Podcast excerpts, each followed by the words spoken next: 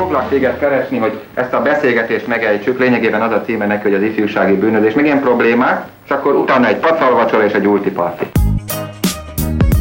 Annó Budapest, az ismeretlen főváros és Panxant Miklós.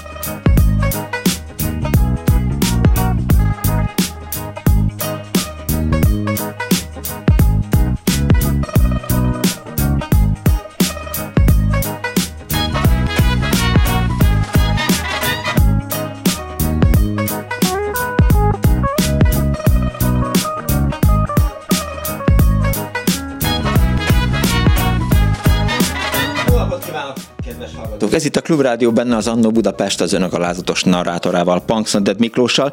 Pálinkás Huan írt egy előzetest a műsorhoz, felolvasom. Egykor volt, iskolai versenyeket idéz meg az Annó Budapest, szeptember 19-én délután, tartsanak velünk és meséljenek.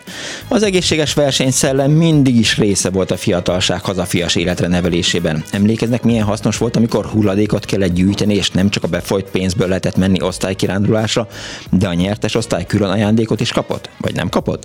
Megvannak az egykori MHS-es akadályversenyek, ahol lőni, gránátot hajítani, kúszni kellett azért, hogy legyőzzük a 7. B-seket.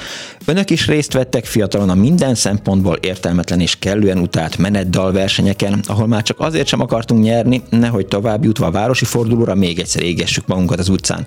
Aztán ott voltak a tanulmányi versenyek, szép kiejtési verseny, kösz szépen Huan, a Pajtás újság pályázatai és az Arany Dániel matematikai tanulóverseny és a diák olimpiák. Milyen iskolai versenyeket tudnak felidézni? Nyilván van sok kedves emlékük, osszák meg vasárnap délután 14 és 16 között az adásban. Telefonszámunk 2406953, illetve 2407953, írhatnak a kedves hallgatók SMS-t is a 0630303953-ra, és valóban ma az iskolai versenyekről szeretnék önökkel beszélni, hiszen múlt héten, amikor Mit üzen a hallgató című műsorszámunk volt, akkor az egyik kedves hallgató mondta, hogy foglalkozzunk az iskolai versenyekkel, és természetesen termékeny talajra hullott a mag, úgyhogy a műsorbizottság összeült, és azt mondta, hogy oké, legyenek iskolai versenyek. És akkor én is elkezdtem egy kicsit keresni a merevlemezen, biztos, hogy mindenféle hülyeségben benne voltam, voltam színjátszó versenyen, aztán egyszer még úttörő koromban, megpróbáltam nem prózát, hanem egyfajta stand-upot előadni a Szentesi Művelődés Házban, és emlékszem rá, tehát a tanár az kezemben nyomott egy ilyen kis, emlékeznek még arról, hogy volt egy ilyen kis vizsgafüzet, vagy valami, ami arról szólt, hogy a kisdiáknak volt, és akkor így be kellett írni ezt, azt, de hogy voltak benne ilyen szórakoztató dolgok is, tehát így lehetett ragaszkodni hozzá, és aztán mondom, középiskolában volt a színjátszás, de a versenyekről szeretnék önökkel beszélni, úgyhogy hívjanak és meséljenek 2406953, illetve 2407953. Nyilván van olyan hallgató, aki a Ki tud többet Szovjetunióról című versenyen vett részt, azért arra is kíváncsi lennék. Biztos, hogy én is indultam, mert a lényeg az volt, hogy ne kelljen tanulni, és valamit hülyéskedni kelljen, és ne kelljen a tanulószobában üldögélni. A vonal túlsó végén pedig itt van már velünk Kopcsik István, a Történelemtanárok Egyletének alelnöke. Üdvözlöm, jó napot kívánok! Szép délután kívánok a Klubrádió hallgatóinak! Hogy tetszik lenni? Köszönöm szépen, kiválóan. Kicsit a derekam fáj, de egyébként jól vagyok, köszönöm. Hát, akkor jobbulást kívánok, térjünk a tárgyra. Szóval minéljük az iskolai versenyek?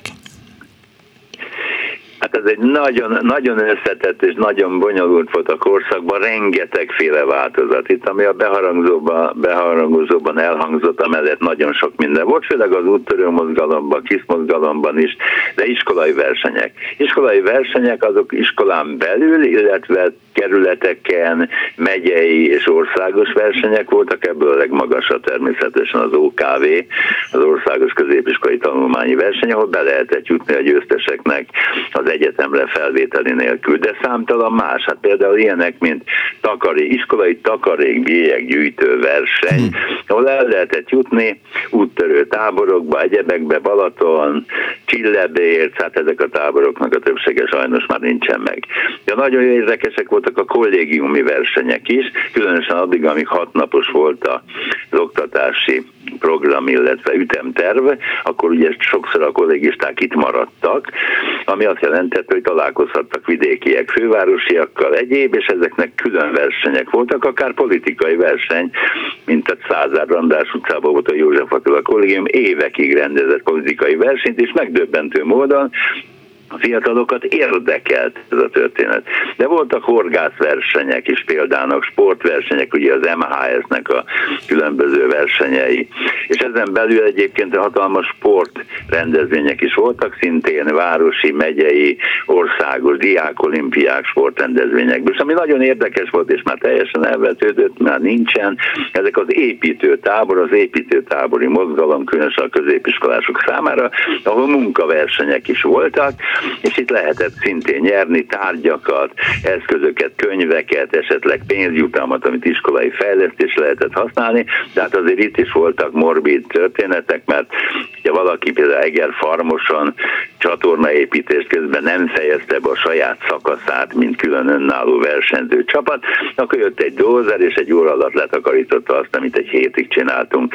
Tehát egy roppant változatos lehetőségek voltak arra, a kultúrától kezdve a sporton keresztül, akár a politikai rendezvényekig, versenyekig, amik a kicsi iskolától, egészen pici vidéki iskolától eljutottak az országos versenyekig. A kollégám, Kardos József osztott meg velem ilyen régi dokumentumokat. 1922-ben született egyébként egy rendelet, ami arról szólt, hogy a középiskolai versenyek országosá tételét javasolta az illetékes, meg tudnám keresni, hogy ki volt az, de hogy dr. Pintér Jenő budapesti tankerületi főigazgató úrnak volt egy ilyen javaslata. Szóval azért nézzük meg, hogy miért jó egy gyereknek az, hogy versenyez. Maga a versenyszellem egy érdekes történet, főleg ha játékos versenyekről van szó. Ez közösségformáló, erősíti a közösségi szellemet, egymás segítését, és kialakul egy olyan típusú, egy pozitív értelembe vett versenyszemlélet. Maga az OKTV, amiről az előbb beszélt, az OKTV az kifejezetten tehetségkereső, tehetséggondozó verseny volt. A kulturálisok egy része is ilyen volt. A sportnál is lehet mondani, hogy bizonyos tehetségek egyébként kikerültek ezekből a versenyekből, kedvet kaptak a fiatalok ahhoz, hogy egy-egy területtel komolyabban foglalkozzanak, de az együttlét, a közös élmény volt, ami a meghatározó ezeken belül. Még az olyanokon, ami időnként nevetséges is volt, tehát itt valamilyen orosz nyelvi verseny című történet, van, aki komolyan vette, van, aki elindult, mert muszáj volt, ilyen sokan voltak egyébként, de sok olyan gyerek, aki muszájból ment el, kedvet kapott ezeken a programokon arra, hogy együttműködjen, egyáltalán megkeresse a saját maga érdeklődési területét, ki tudja azt választani a későbbiekben a saját hasznára és a közösség hasznára. Kérdés az, hogy nyilván azóta már vannak egy kicsivel modernebb pedagógiai megközelítések, és hogy kell-e, hogy egy gyerek, mint például a kis Panxant Miklós, aki hát tornából éppen nem volt felmentve, de hát teljesen béna volt, szóval hogy folyamatosan utolsó legyen mindenben.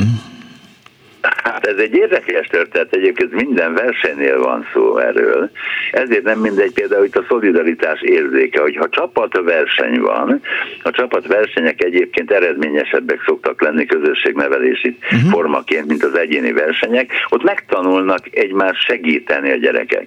És egy olyan valaki, aki például tornaórán nem szeretett tornászni, de egy játékos versenyben benne volt, ahol ilyen típusú feladatok is voltak, ott lehet, hogy egy kicsit kedvet kapott, és az addigi viszonygása a tevékenységtől az elmúlt, és már szívesen részt lett benne. Lehet, hogy versenyző nem lett belőle, de hát nem is erről szólnak ezek a versenyek, a tömegversenyek, hogy csak az elitet válogassák ki, illetve annak teremtsenek lehetőséget, hanem közösségformálás, szolidaritás, együttműködés, és mondom még egyszer, különösen a csapatversenyeknek volt ebben régen is, meg ma is kiemelkedő szerepe. Az biztos, hogy én nagyon tudtam drukkolni a társaimnak, akik mondjuk nálam sokkal jobban végeztek el bizonyos gyakorlatokat.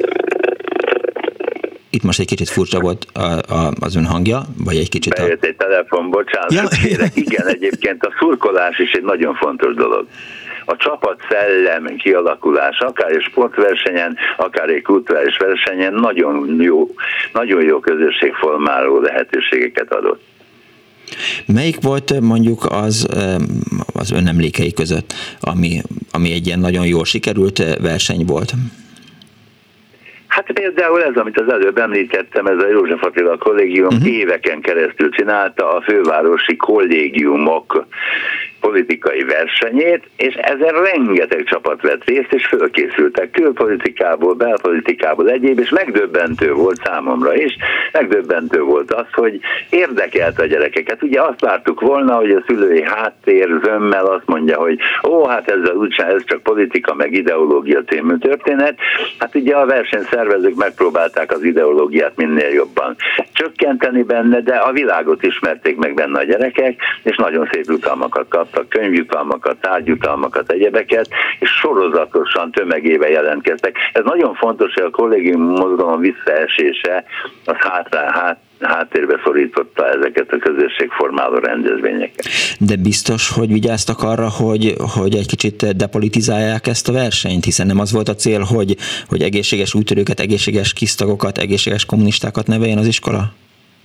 Ennek mindig megvolt a lehetősége, hogy milyen mértékben vették, és ez sok múlt azon, hogy kik csinálták ezt, és hogyan szervezték ezeket, és ennek következtében az nem mindegy, hogy hogyan jelent ez meg. Hát volt olyan ám, aki teljesen demagóg módon szajkózta ezeket, de itt a 70-es évek végéről, 80-as évek elejéről beszélek, amikor már szabadabb volt, de sokkal szabadabbak lettek ezek a versenyek, és a cél megvalósítása, ugye a Honvédelmi Sportszövetség, vagy egy ilyen politikai verseny, vagy egy kulturális verseny, az folyamatosan egyre inkább szakmaivá vált, és egyre inkább érdekes, és természetesen a korosztályoknak megfelelően. Tehát akkor már lehetett, hogyha valaki akart olyat csinálni, ami izgalmas és érdekes, és gondolkodtató, vitakultúrát fejlesztő program volt. Ezek hogy működtek, ezek a versenyek?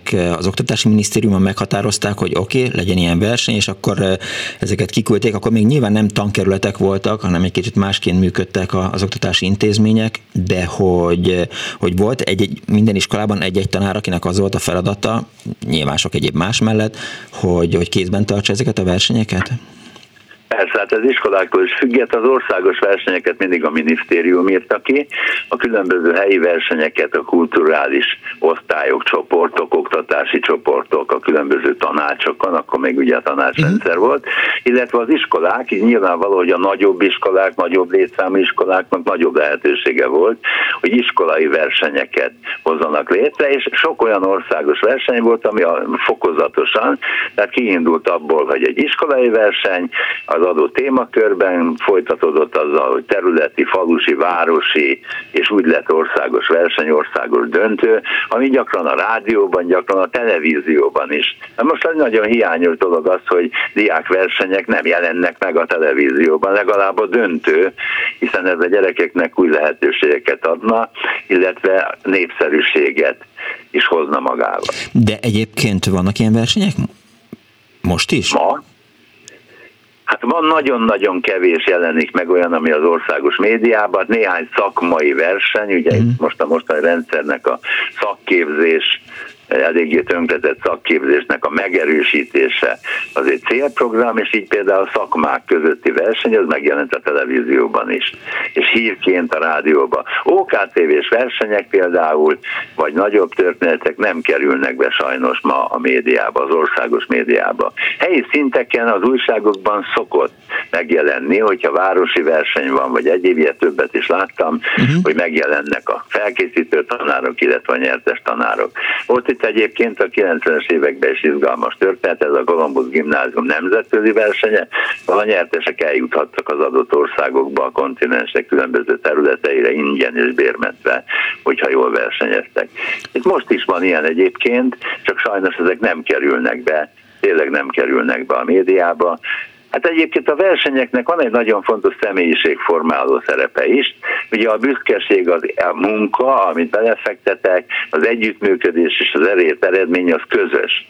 És ez nagyon-nagyon fontos a tanulásnál, a tanulási motivációnak a fölkeltésében. Tehát nem csak arról van szó, hogy válogassák ki a gyerekek a babot és a lencsét, hanem hogy valami többet is adjon nekik.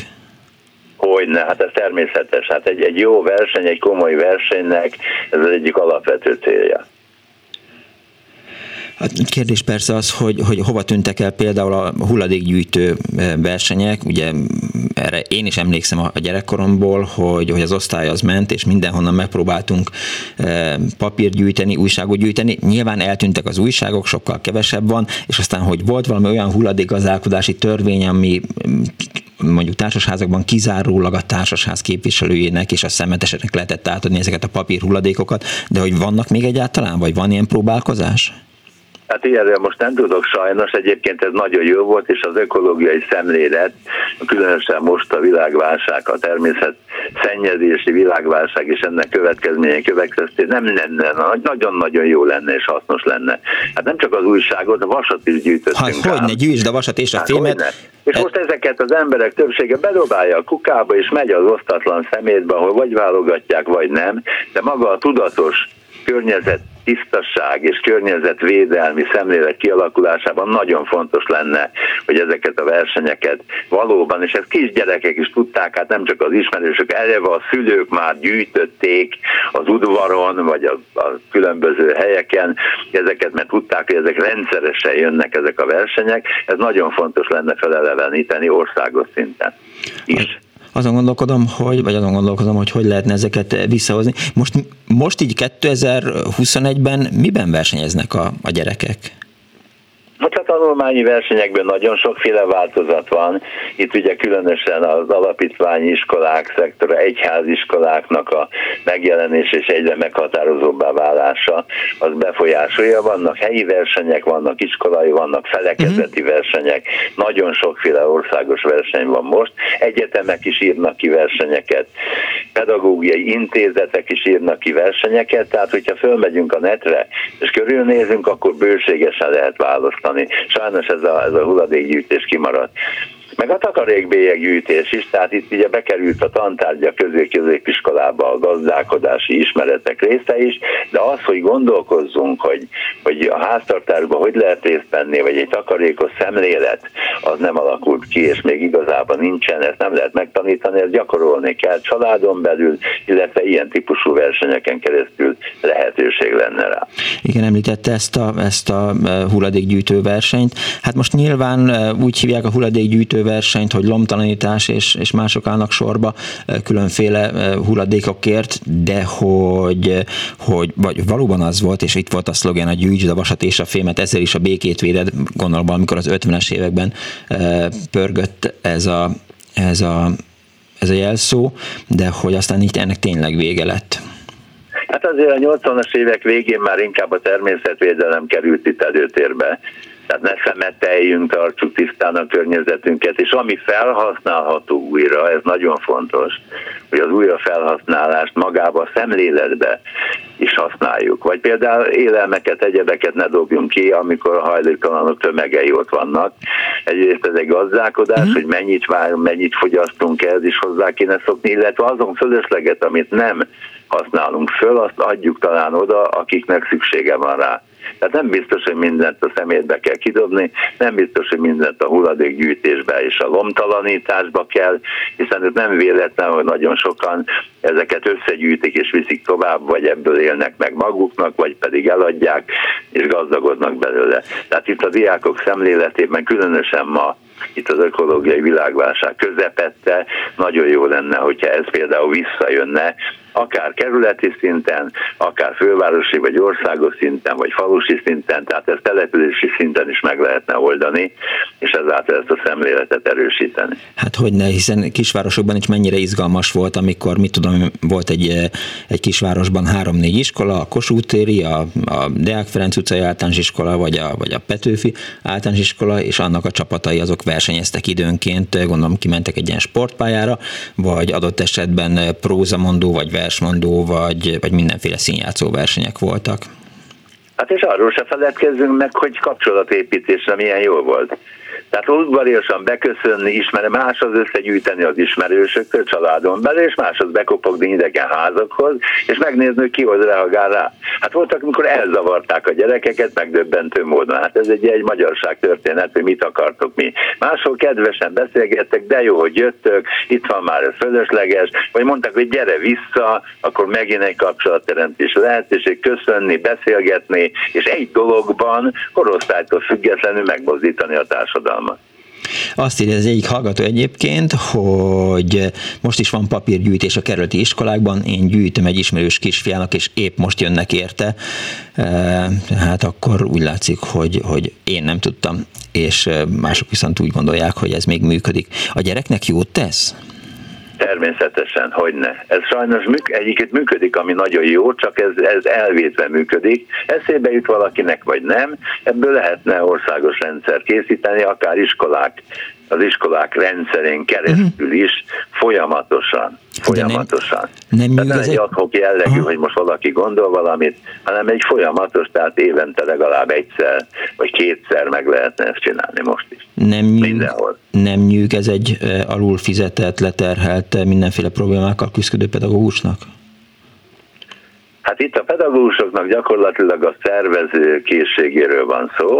A cél az abszolút egyértelmű, ezzel különlegesen sok munka nincsen.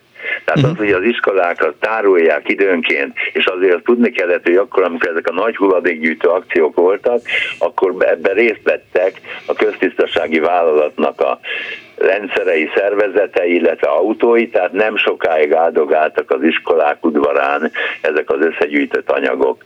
Olyan is volt persze, amikor nem jöttek érte, és elpusztult. Na most én láttam síró gyerekeket is, akik nagy munkával hetekig gyűjtötték a papírt például, és aztán jött az eső, szétmált az egész, és nem jött érte, vagy csak jött, azt mondta, ennek semmi értéke nincsen. Ezek borzasztó. Tehát ez is tapasztalat az életből, hogy azért közben jöhetnek dolgok, valamikor komolyan veszünk valamit nem, a gyerekek erre nagyon érzékenyek. Jó, hogy tanulja meg a gyerek, hogy időként szíváson. Ismerjék el a felnőttek is, meg a gyerektársak is, azért nagyon fontos nevelő ez. Értem. Nagyon szépen köszönöm, hogy itt volt velünk. Kopcsik István, a Történelemtanárok Egylete alelnöke volt a vendégünk. További jó napot, meg mindent kívánok, és köszönöm, hogy itt volt. Köszönöm szépen, és jó beszélgetést. Köszönöm. Kívánok. Viszont hallásra. 24 06 95 3, illetve 24 07 95 3 a telefonszámunk.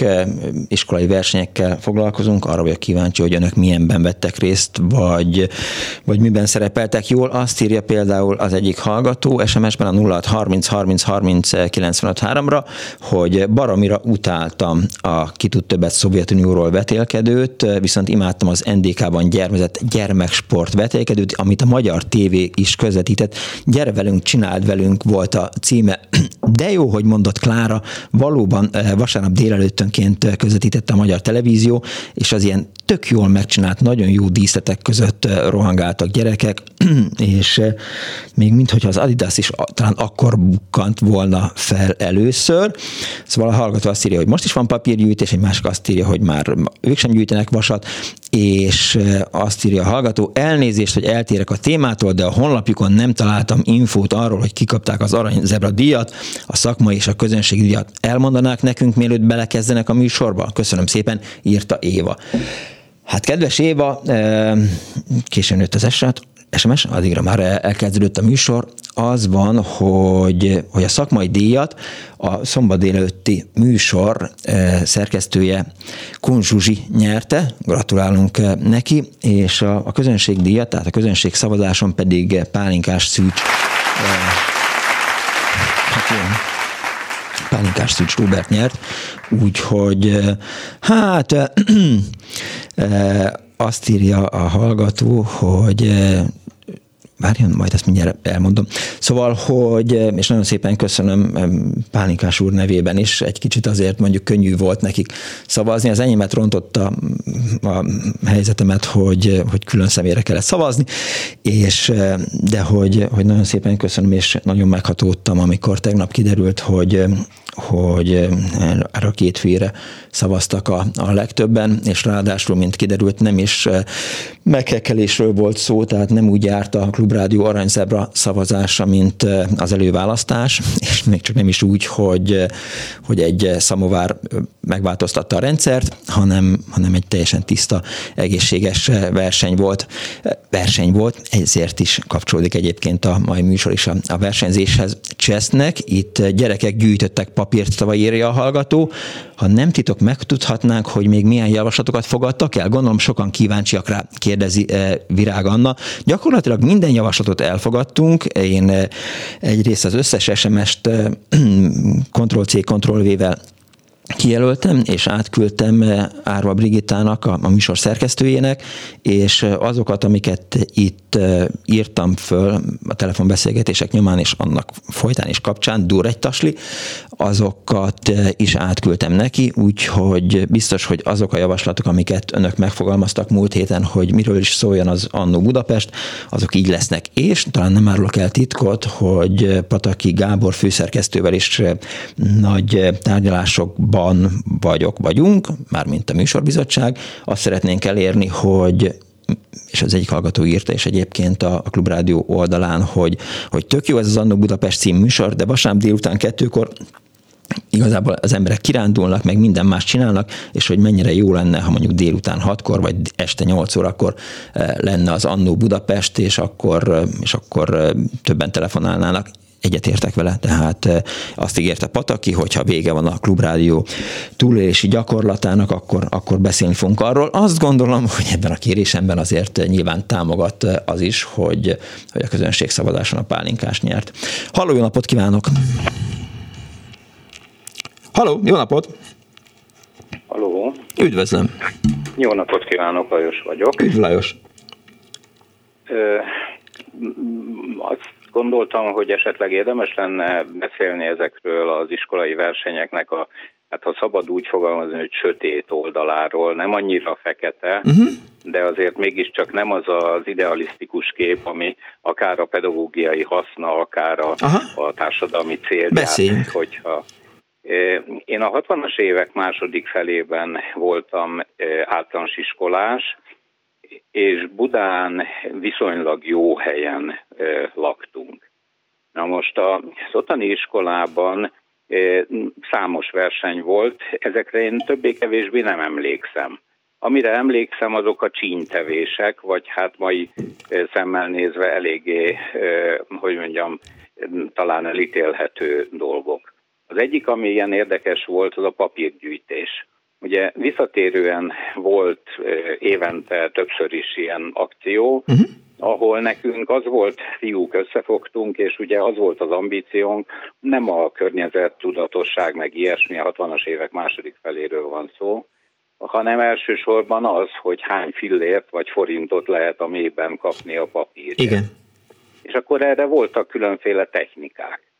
Kétféle árszabás volt, az egyik a tiszta, fehér újság, ami az ilyen napilap. Fekete-fehér, illetve a színes. Így van, a színes az olcsóbb volt. Értelemszerűen megpróbáltuk belecsomagolni a színes, ám de nehezebb papírt a fehér közé, illetve volt, amikor egyéb nem feltétlenül papír jellegű anyagot is tettünk be az összekötözött papírhulladékba. Igen, én ezt nem akartam bevallani, de azt hiszem, hogy nálunk is volt egy-két olyan papírbála, amiben hát, ha nem is ólom, de mindenféleképp valahol a méhtelep közelében talált vasdarab volt bedugva, igen. És akkor az mondjuk 2-3 kilóval megnehezített a csomagot. Hát akkor azért az a néhány fillér, 10-20 fillér, amivel többére át lehetett ezt adni, az sokat számított. A igen. Másik ilyen, ami így emlékeimben megmaradt, az talán 72-ben volt, de most ebben nem vagyok biztos, lehet, hogy 68, nem tudom, amikor Budapest egyesítésének volt valamilyen nagy centenáriuma, és akkor ott mindenféle dologgal lehetett pályázni, ez ilyen úttörő történet volt. Mi egy olyan makettet készítettünk, amin valamilyen lakótelepet, mint ilyen korszerű építészeti művet próbáltunk valahogy összeszedni. Na most ehhez nem volt igazából semmiféle megfelelő anyagunk, de akkoriban kezdték el használni az építkezéseken ezt a hungarocell nevű szigetelő anyagot, annak most már sokféle más néven forgalmazott fajtája van. És hát bizony valamelyik este ott a közelben levő egyik építkezésre mi beosontunk, és hát ezt most nem szép mondani, de hát loptunk ilyen hungarocell darabokat, és abból próbáltuk a megfelelő méretre kivágva ezeket a lakótelepi háztömböket ráragazgatni a papírra. A próbálkozás egyébként súlyos kudarccal járt, mert a Hungarocell az a Technokor Rapid nevezetű. Igen, az feloldotta. Azt nem bírta, így aztán sajnos ez a mi pályaművünk aztán nem is tudott tovább menni. Nem akarom húzni az időt. Nem, hallgatom. Hát van még egy, ami szintén ilyen emlékezetes maradt, és hogy ez egy másfajta verseny. Az valamilyen kulturális verseny volt, nem tudom pontosan, hogy mikor és hogyan zajlott, de a lényeg az, hogy az akkori Mártirok útján, most Margit körút, volt ez a modern épület ott a fegyház mellett, ahol a nehézipari, vagy nem tudom milyen minisztérium volt. Igen. És ez egy korszerű modern épület volt, aminek ott tartották, ez az ilyen színjátszó verseny volt, ahol mi egy Múcius Szévola jelenettel pályáztunk. Ez ugye az a római történet, amikor ez egyik ilyen nagyon hősies szereplő, akit Múcius Szévolának hívnak. Beletartja a kezét a tűzbe. Így van, igen, és akkor ezzel mutatta ő nagy hősiességét és elkötelezettségét.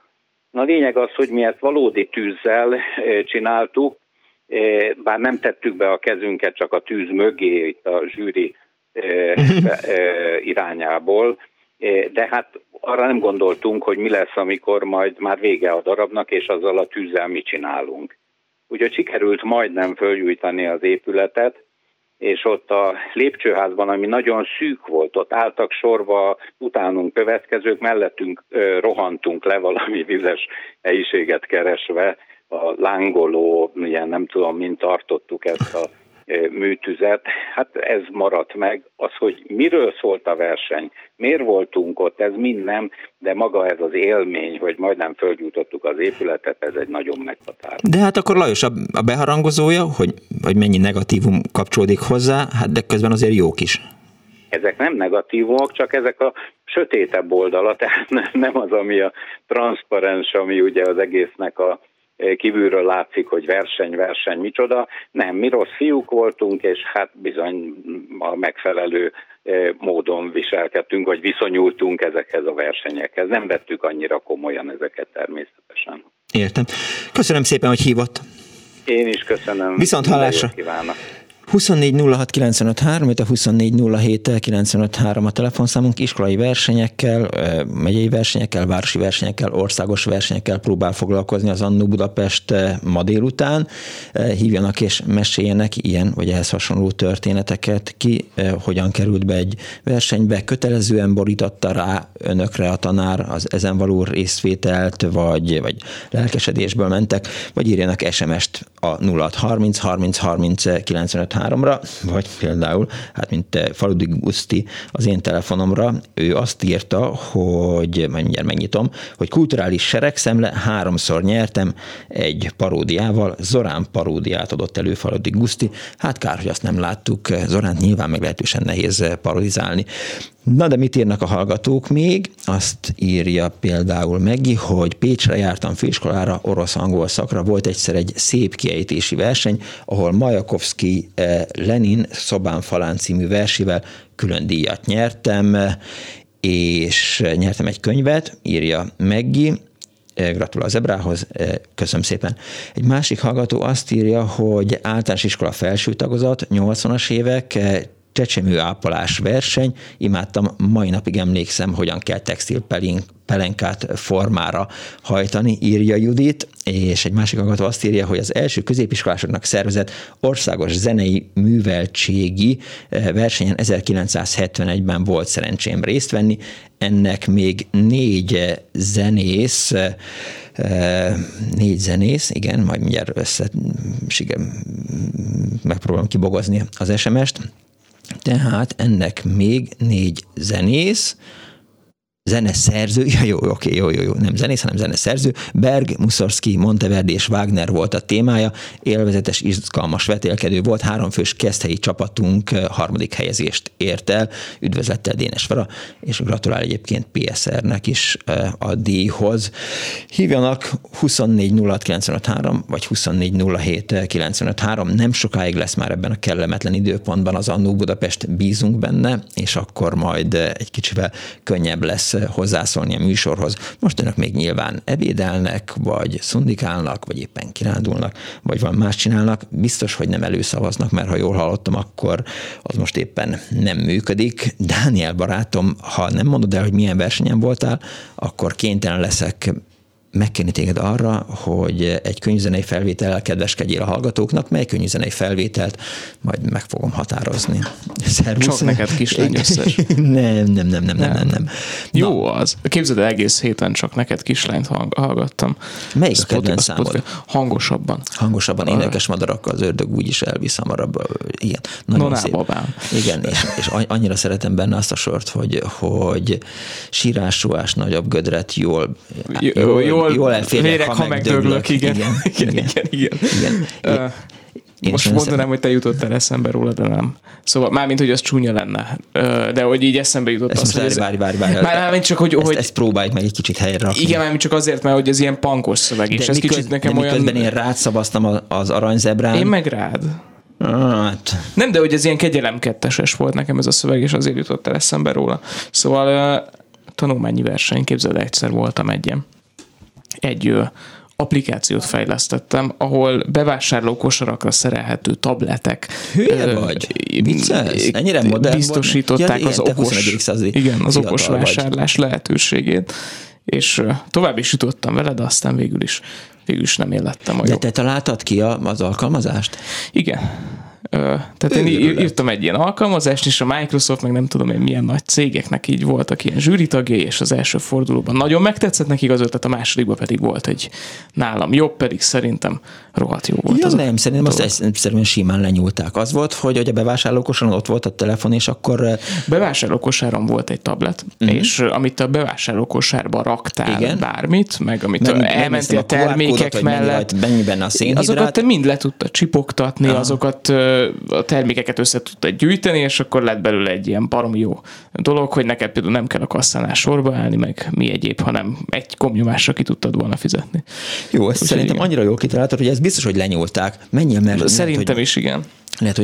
Lehet, hogy egy hallgató van a vonalban, 2406953, vagy a 2407953. Bezzeg látják, Dániel sikeres iskolai versenyző volt, ellentétben a kis Punks Not Dead-del, aki hát mindig lemaradt. Nem megy ez neki. Na, mondjad, Dániel, mit szerettek volna? Pont ez az, hogy nem voltam sikeres, tehát hogy ez volt a történet lényege, hogy az ötlet maga jó volt. Második lettél, és szerintem... Nem második lettem. A második fordulóban volt nálam jobb, vagy voltak nálam jobbak, ugye ott nem feltétlen lehetett tudni azt, hogy ki az, aki majd a befutó helyen lesz. Minden esetre annyi, hogy a második kör végén én nem kaptam semmilyen ajánlatot, meg semmit. De ez hogy volt, hogy neked mondták azt, hogy ezen vegyél részt, vagy meg volt hirdetve az iskolában?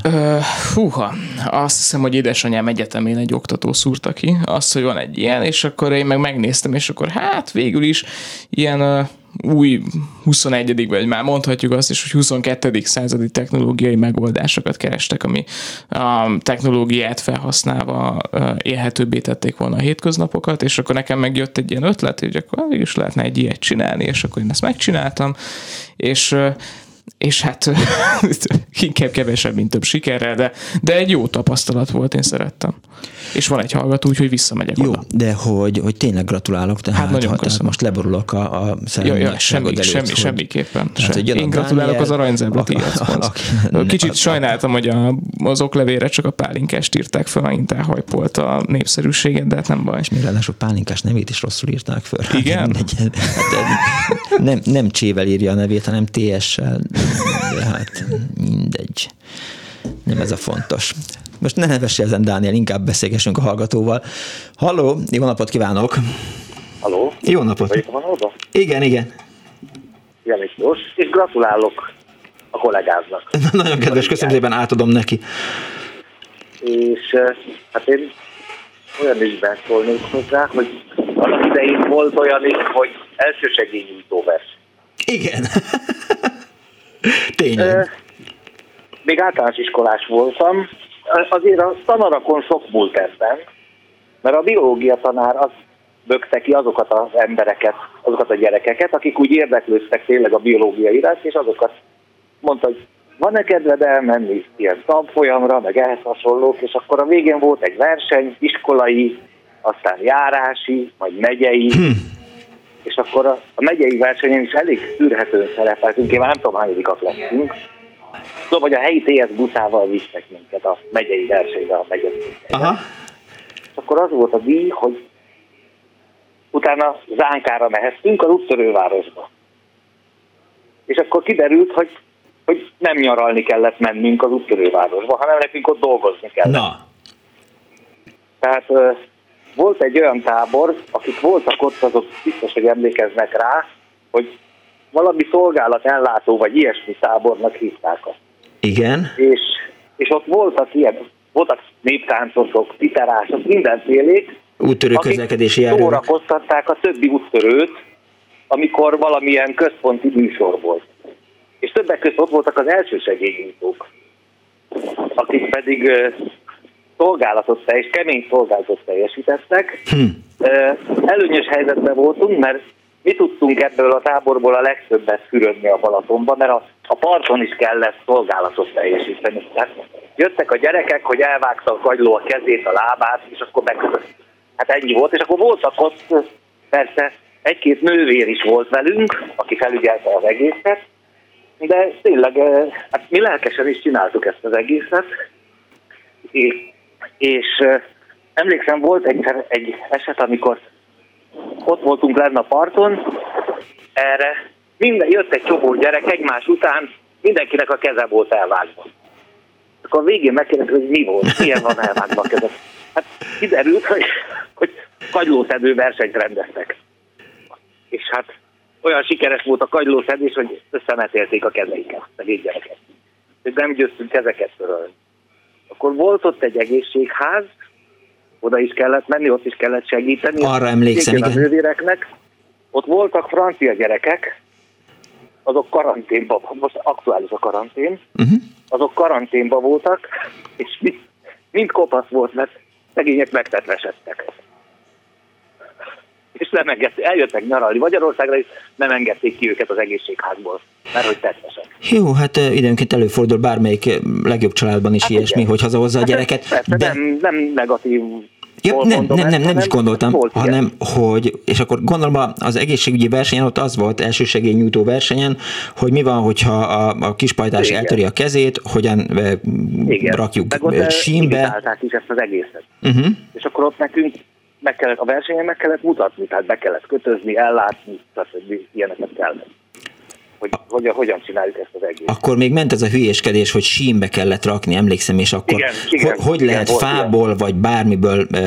Nem, azt nem mondták nekünk ott a rendes sínünk volt akkor, és azzal kellett csinálni. Hát a rendes felszerelésünk volt, amikor mentünk erre a versenyre. Meg volt, nekünk is volt ilyen papírgyűjtő verseny, tudom. Ez akkor volt, az alkotás utat akkor építették. Igen. És a Táncsicsba jártunk Gimibe, akkor még Táncsicsnak hívták, most Budai. És marha gödrök mindenfélék ott az úton, az egész alkotás egy gödör volt. És kaptunk egy kis kocsit, és az iskolából visszük át a lejárt dolgozatfüzeteket, meg ilyeneket. És nem volt messze a mély átvevőhely, de a túlsó oldalon volt, és azzal a kis kocsival, ami meg volt kupozva és nem lekötözve a papír, hát elég volt átbukdácsolni, 6-szor ledőlt, mire odaértünk. És akkor ez délután volt, csináltunk még egy fuvart, hogy hát keressünk egy kis pénzt még vele, és addigra bezártam még, mire visszaértünk. Mert megint csak ledőlt természetesen. Igen? Mérjükbe ott hagyták. Az utcán, nézelődtünk, a munkások is ott dolgoztak közben, hát azok teljesen pafok voltak, mert mit csináljunk ezzel a papírral? A franc se viszi már vissza, és beborítottuk az egyik gödörbe. Úgyhogy ha most esetleg valami útes beszakadás történik az alkotás úton, lehet, hogy mi leszünk a bűnösök. A papír miatt, amit oda beborított. Igen, sejtettem azt, hogy mérgükben ott adják az egészet a francban. Igen.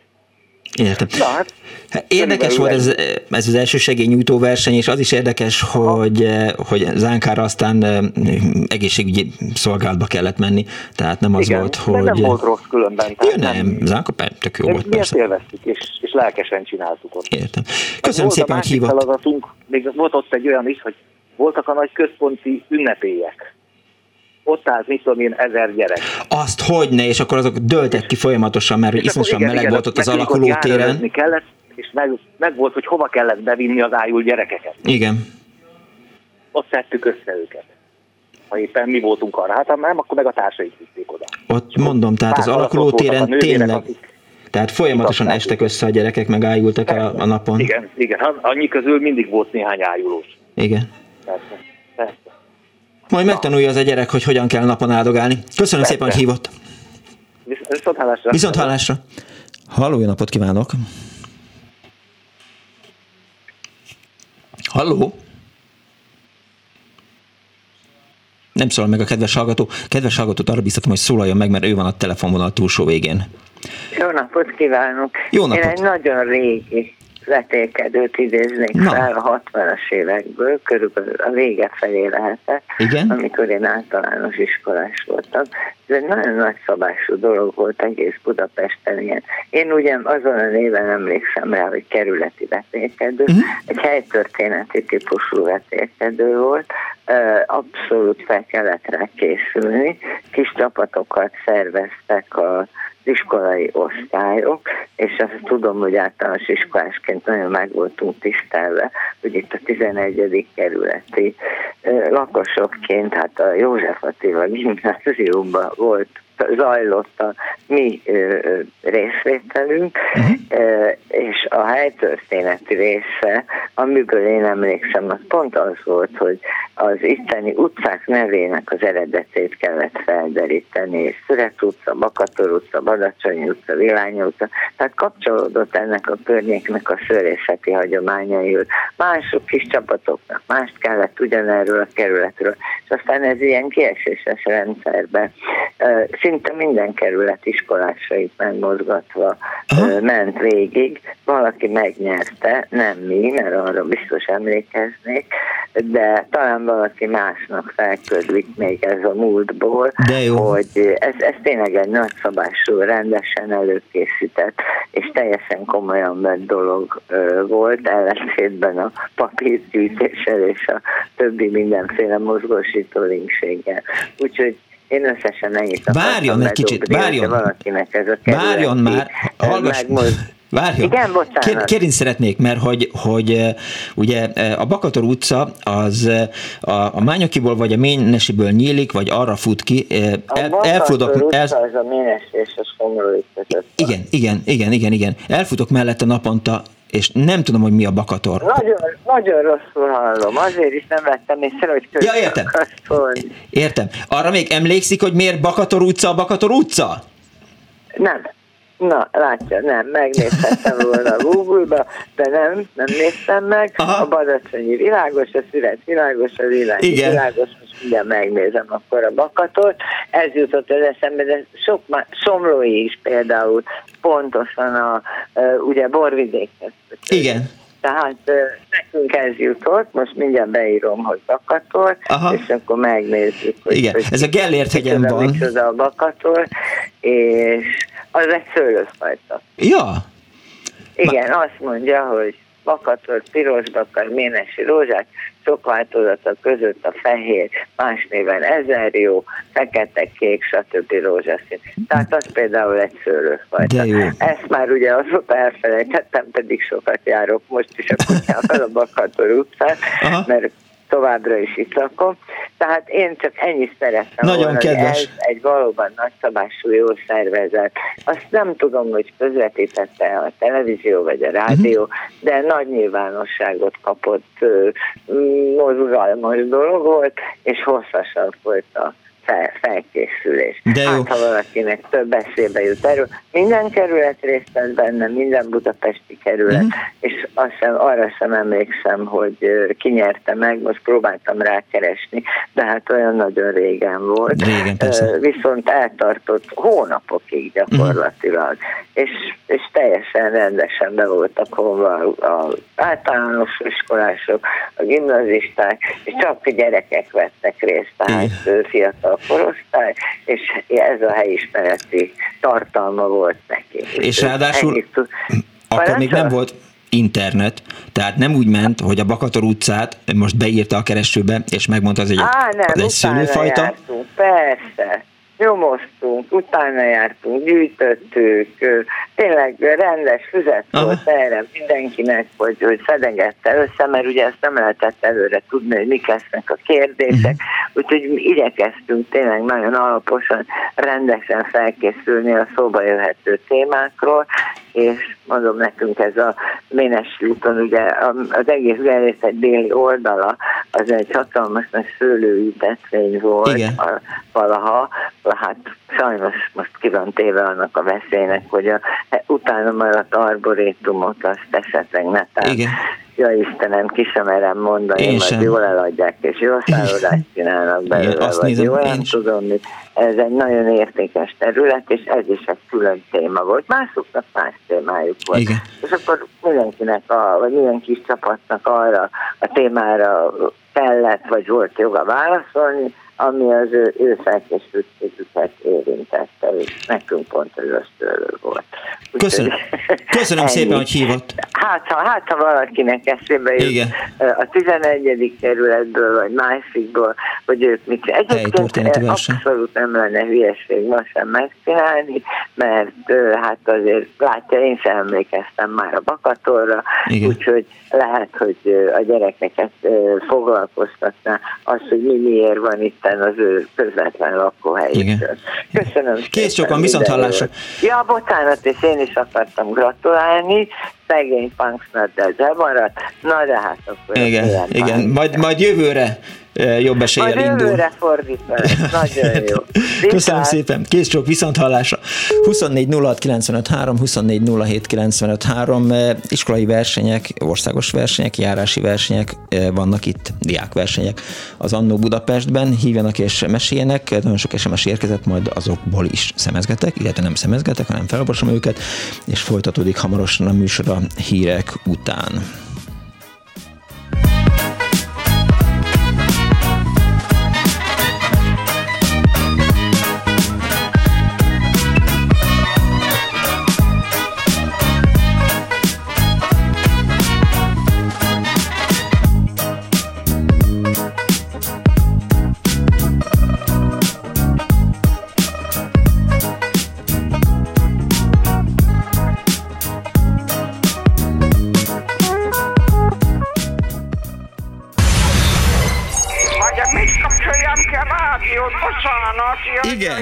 Igen. Elnézést! Jó napot kívánok!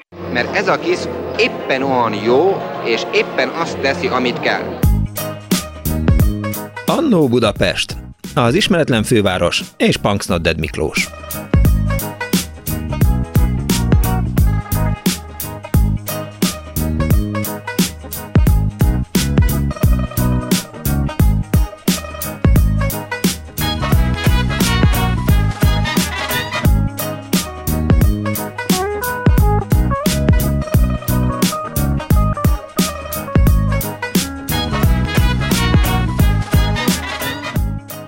Jó napot kívánok a most ébredő kedves hallgatóknak, ez itt az Annó Budapest, az önök alázatos narrátorával, Punks Not Dead Miklóssal. Az Annó Budapest ma régi iskolai versenyeknek jár a nyomában. Nagyon sokat beszélgettünk már erről, itt volt velünk Kopcsik István, a történelemtanárok egyletének alelnöke, aki elmondta, hogy miért is jó a gyerekeknek, ha versenyeznek, és miért nem baj az, hogy vannak, akik állandóan szívnak, mert a drukkolás is nagyon fontos, és jó tesz a gyereknek, ha a csapattársainak drukkol, úgyhogy különféle versenyekről beszélgettünk, már szóba került a Ki tud többet Szovjetunióról, ezzel kapcsolatban azt írt az egyik kedves 2406953, 2407953 a telefonszámunk, hívjanak és írjanak SMS-t. Az egyik hallgató azt írta például, hogy a 80-as évek második felében jártak a gyerekeim az akkori József Attila gimibe. A fiam osztályfőnöke, aki nem csak nagyon jó tanár volt, de bátor fiatalember is, kérte a gyerekeket, jelentkezzenek a Ki tud többet Szovjetunióról című versenyre, de először induljanak el a Ki tud többet a Kisalföldről című versenyen. Oké, jó van. Tehát tök jó fejtanár volt. Egy másik hallgató azt írta, hogy nálunk akadályverseny volt minden évben, és Tihanyban kellett különféle helyszíneket felkeresni az erdőben ilyen túrák nyomán a gyerekeknek, és ott mindenféle ilyen feladatokat kellett megfejteni az érkező csapatoknak. Most érdekes lenne Tihanyba, hát most nagyon érdekes lenne valóban. Egy másik hallgató azt írja, hogy akadályverseny őrsök részére szeptember 29-én a Fegyveres Erők napján, illetve a Forradalmi Ifjúsági Napok március 15 és 22 között, március 21, aztán korrigált is Károly, hiszen a forradalmi, de nem, kedves Károly, az Forradalmi Ifjúsági Napok, az március 15, március 21 és április 4 volt. 3 ünnepet rántottak egybe, és ezzel próbálták mondjuk a március 15-e élét elvenni azzal, hogy forradalmi ifjúsági napokat ünnepeltek a hallgatók.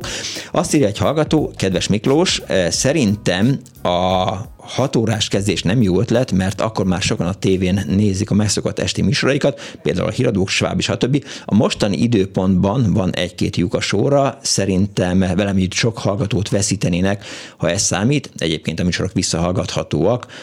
Robertnek szívből gratulál Virág Anna. Oké, köszönöm, átadom neki.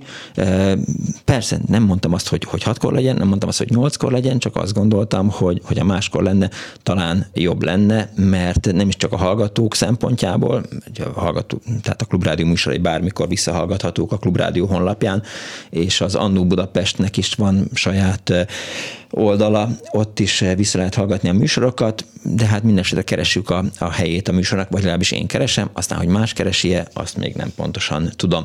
Szóval 2406953, 2407953, iskolai versenyekről szól a mai Annó Budapest, és egy hallgató van a vonalban. Jó napot kívánok! Jó napot kívánok! Bálintné vagyok, és boldog büszke osztályfőnökként jelentkezem. Na! A kezemben van egy 1980-as újságkivágás, 16 járás és a városok legjobbjai megyei úttörő szemle lezajlott Szegléden a Pest megyei úttörők tudományos technikai szemléje, amelyen 16 járás és a városok legjobbjai jártak rajthoz, és akkor itt sorolják a különböző kategóriákat. Természetkutatóknál első a Szászhalombattai Ságvári Iskola csapata. Most nem tudom, hogy személyiségi jogok miatt mondhatom el a neveket. Nyugodtan. 3 fiú, mind a 3 az én osztályomban volt. Gratulálok! Orosz nyelvből rajzozálók közül a Szászhalombattai Ságvári Iskola tanulói kerültek ki győztesen, 3 lány, közülük 2 volt az én osztályomban, és én voltam az orosz szakos tanáruk, tehát én voltam a felkészítőjük, és az egyik lányt, mind a 3-ukat megkerestem egyébként, és az egyik lány visszahívott, hogy annyira boldogok voltak, ők kerültek aztán az országos versenyre Csillebércre, és Csillebércen második helyen végeztek, és így emlékezett vissza ez a lány, aki ma már nagyon neves orvos, hogy olyan jó volt a szovjet pajtásokkal beszélgetni, hogy tudtunk velük beszélgetni, meg nyakkendőt cseréltünk, meg nem tudom én mit, tehát nagyon nagy sikerként is értékelték ezt, vagy érték meg. Aha. És kellemesen emlékeznek vissza rá. Arra nyilván emlékszik rá, de hogy nehéz volt a kis nebulókat erre rábírni? Nem. Egyébként ez egy nagyon jó kis osztály volt. 7. és 8.-ban versenyezhettek, úgy emlékszem, hát nem tudom, mert utána én 26 évet már máshol tanítottam, de nem volt nehéz, őket. Ez egy jó szellemű társaság volt, amikor hetedikesek voltak, akkor 4 csapat jutott be az osztályból a megyei fordulóba. Uh-huh. Úgyhogy nem, szívesen versenyeztek. És a szovjet pajtások hogy kerültek ide? A Csillebércre? Igen. Ja, mert hogy ez nemzetközi úttörőtábor volt, tehát nyilván ide küldték. Csillebércre? Hát persze, hát gondolom, hogy oda nem volt nehéz a szovjet úgynevezett szovjet pajtásokat idehozni. Úgyhogy ott találkoztak a Csillebércen az orosz gyerekekkel. Mennyire volt ideológikus ez a verseny? Én nem emlékszem erre. Én nem, tehát nem ez volt a hangsúlyos. Hát nyilván a szovjet-magyar barátság, ez persze... hangsúlyos kellett, hogy legyen? Persze, hogy benne kellett, hogy legyen, de itt sok mindent kellett a gyerekeknek. Tehát már nem emlékszem, hogy itt milyen témák voltak, de gondolom, hogy ugyanolyanok, mint az érettségiken, hogy a városról, a természetről, közlekedésről, mindenféléről kellett a gyerekeknek. Igen, melyik a Szovjetunió leghosszabb folyója? Igen. Bocsánat. Hát nyilván volt az, hogy melyik a Szovjetunió leghosszabb folyója, tagköztársaságok, igen, címerek, viseletek, játékok, a matrioska baba, meg mit tudom én, tehát lehet, hogy ezekről is kellett nekik tudni. Én erre őszintén szólva már nem emlékszem. Értem, ön szerint volna ma is léti jogosultsága egy ilyen versenynek? Csak arra gondolok, hogy a gyerekek ugye már mindenkinek a kezében mobiltelefon van, tehát bármilyen feladatot feladni, jó napot kívánok, tehát beírta a kedves hallgató, hogy a bakator az micsoda, és már el is mondta, hogy szőlőfajta, szóval, hogy nem tudom, hogy lehetne ezt lezongorázni. Hát én nem tudom, megmondom önnek őszintén, én azt szoktam mondani, hogy én már 14 éve boldog nyugdíjas vagyok, magyar-orosz szakos vagyok egyébként, de már a 2000-es évek elején, amikor bejött nagyjából az internet a gyerekek világába, én akkor már nem szívesen adtam fel például házi feladatot sem, nemhogy versenyt, de nem szívesen készítettem volna föl gyerekeket, mert annyira leszoktatja a gondolkodásról sok esetben. Sok haszna van az internetnek, nem ezt akarom vitatni, de az, hogy önállóan, mint ahogy beszélték itt többen, hogy keresgéltek, kutattak, utána jártak dolgoknak, na ezekről nagyon-nagyon leszoktatja az internet a gyerekeket, elkényelmesíti, és nem biztos, hogy ez jó. Tudja, nem tudom egyébként, hogy mostanában hogy szerveznek versenyeket a kollégák. Nem tudom, hogy hallott-e a múlt heti műsort, ott szóba került az, hogy foglalkozzon az Annó Budapest az orosz tanítással is. Ön hogy lett orosz tanár? Én hogy lettem orosz tanár? Úgy, hogy nagyon jó orosz tanáraim voltak általános iskolában is, középiskolában is. Most azt hiszem, hogy szerénytelenség nélkül mondhatom, hogy talán van nyelvérzékem, tehát én lettem volna akár német tanár is, de nagyon-nagyon rossz német tanárom volt. Úgyhogy az orosz tanárom viszont fölkészített már gimnáziumban is versenyre, úgyhogy emlékszem rá, megyei versenyen, nem tudom, 2. vagy 3. voltam, úgyhogy én neki köszönhetem, hogy orosz szakra mentem, meg ő Debrecenbe végzett, úgyhogy aztán azt is neki köszönhetem, hogy Debrecenbe mentem én is. Hát, és nagyon szerettem az orosz irodalmat, és a mai napig is nagyon szeretem, tehát bennem nem az ideológiai elkötelezettség volt az, ami oda vezetett, hogy orosz szakos legyek. És aztán szívesen tanítottam is, és azt hiszem, hogy a diákjaim is szerették az oroszt. De érdekes, mindenféleképpen, amikor lesz orosz nyelv, vagy orosz oktatás műsor, akkor majd remélem, hogy felhív és beszélgetni fogunk erről, hogy hogyan lehetett mondjuk elhitett diákokkal, hogy ez egy fontos, izgalmas és jó nyelv, miközben hát az ember otthon azt hallotta, hogy hát ruszkik haza. De ez majd egy másik műsortárgya lesz. Engem se a taknyanyála összefolyó Brezsnyev alakja vezetett ahhoz, hogy az orosz tanítsam, meg szerettessem. Én rengeteg, általános iskolában rengeteg mondókát, éneket, játékot tanítottam a gyerekeknek. Táncevel a répkaszmákon. Magyarul olvastam részleteket, meg hát szóval sok módja volt ennek, hogy a kicsiket be tudja az ember vonzani. Voltak itt Battán például nyelvi táborok nyáron, úgyhogy már alsó tagozatosoknak több francia, angol, orosz, erre a három, biztos volt német is, ilyen nyelvi táborokat szerveztünk. Igen, én arra emlékszem, hogy, de csak most beszélgetünk egy kicsit, hogy ugye jött a képes nyelvmester, amire elő kellett fizetni, meg elő is fizettem, és aztán abban voltak ilyen levelező partnerek, és ki is választottam egyet, és írtam neki, és akkor az orosz tanárom azt mondta, hogy mielőtt elküldi a kis diák a kis Panxnoded a levelet, akkor ő azt átolvasná, hogy helyese, és aztán odaadtam neki, én nagyon szépen írtam, és nagyon vigyáztam rá, hogy tök jól nézzen ki, és akkor jött az orosz tanárnő, pirossal össze-vissza firkálta, és hogy kijavította a hibákat, tehát felhívta a figyelmet a hibákra, és akkor egy kicsit elment a kedvem az orosz pajtásokkal való levelezéstől. Így jártam. Ezért nincsenek orosz barátaim. Köszönöm szépen, hogy hívott.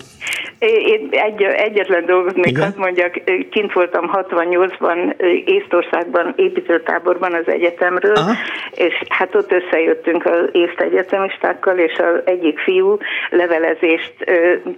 levelező partnerrel lett egy csoporttársamnak, és voltak olyan levelezés segítő könyvek, hogy a könyv egyik oldalán oroszul volt, a szöveg a másik oldalán magyarul. Igen. Tehát így sort-sort igazítva lehetett levelezni, és ennek a gyereknek is volt egy ilyen könyve, és írta a lánynak a levelet, és akkor teljesen függetlenül a szövegkörnyezettől egyszer csak bekerült egy olyan mondat, hogy megkezdtem egy magyar matyóhinzést, de elfogyott a fonalom, és nem tudtam folytatni, elcsúszott a szöveg a másik oldalon, úgyhogy ezért került be ez a szöveg. Én nem tudom, a levelezés is volt valóban, és ezzel is gyakoroltak a gyerekek. Én arra nem emlékszem, hogy javítottam volna. Na, akkor köszönöm szépen. Kész sokan, viszonthallásra.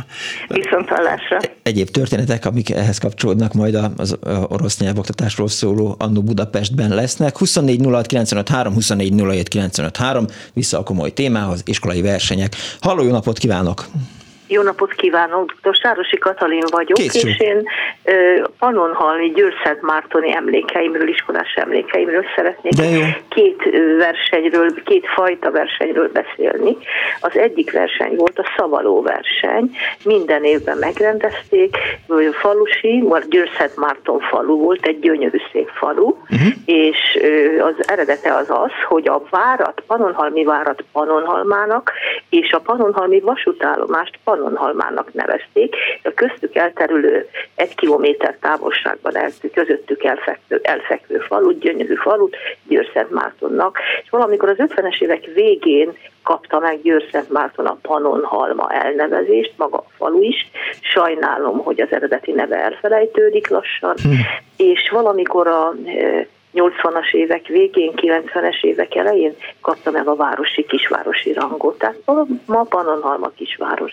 Na szóval, a Győrszentmártoni általános iskolában minden évben rendeztek szavaló versenyt, és én a területi versenyre bekerültem Győrbe az első szavalóként, és József Attila Dunánál című versét kellett szavalni. Édesanyám nagyon nagy Adi és József Attila rajongó volt, fejből idézte számos versüket, nagyon szerette ezt a verset is, és sajnos második helyezett lettem 958-ban, 12 évesen.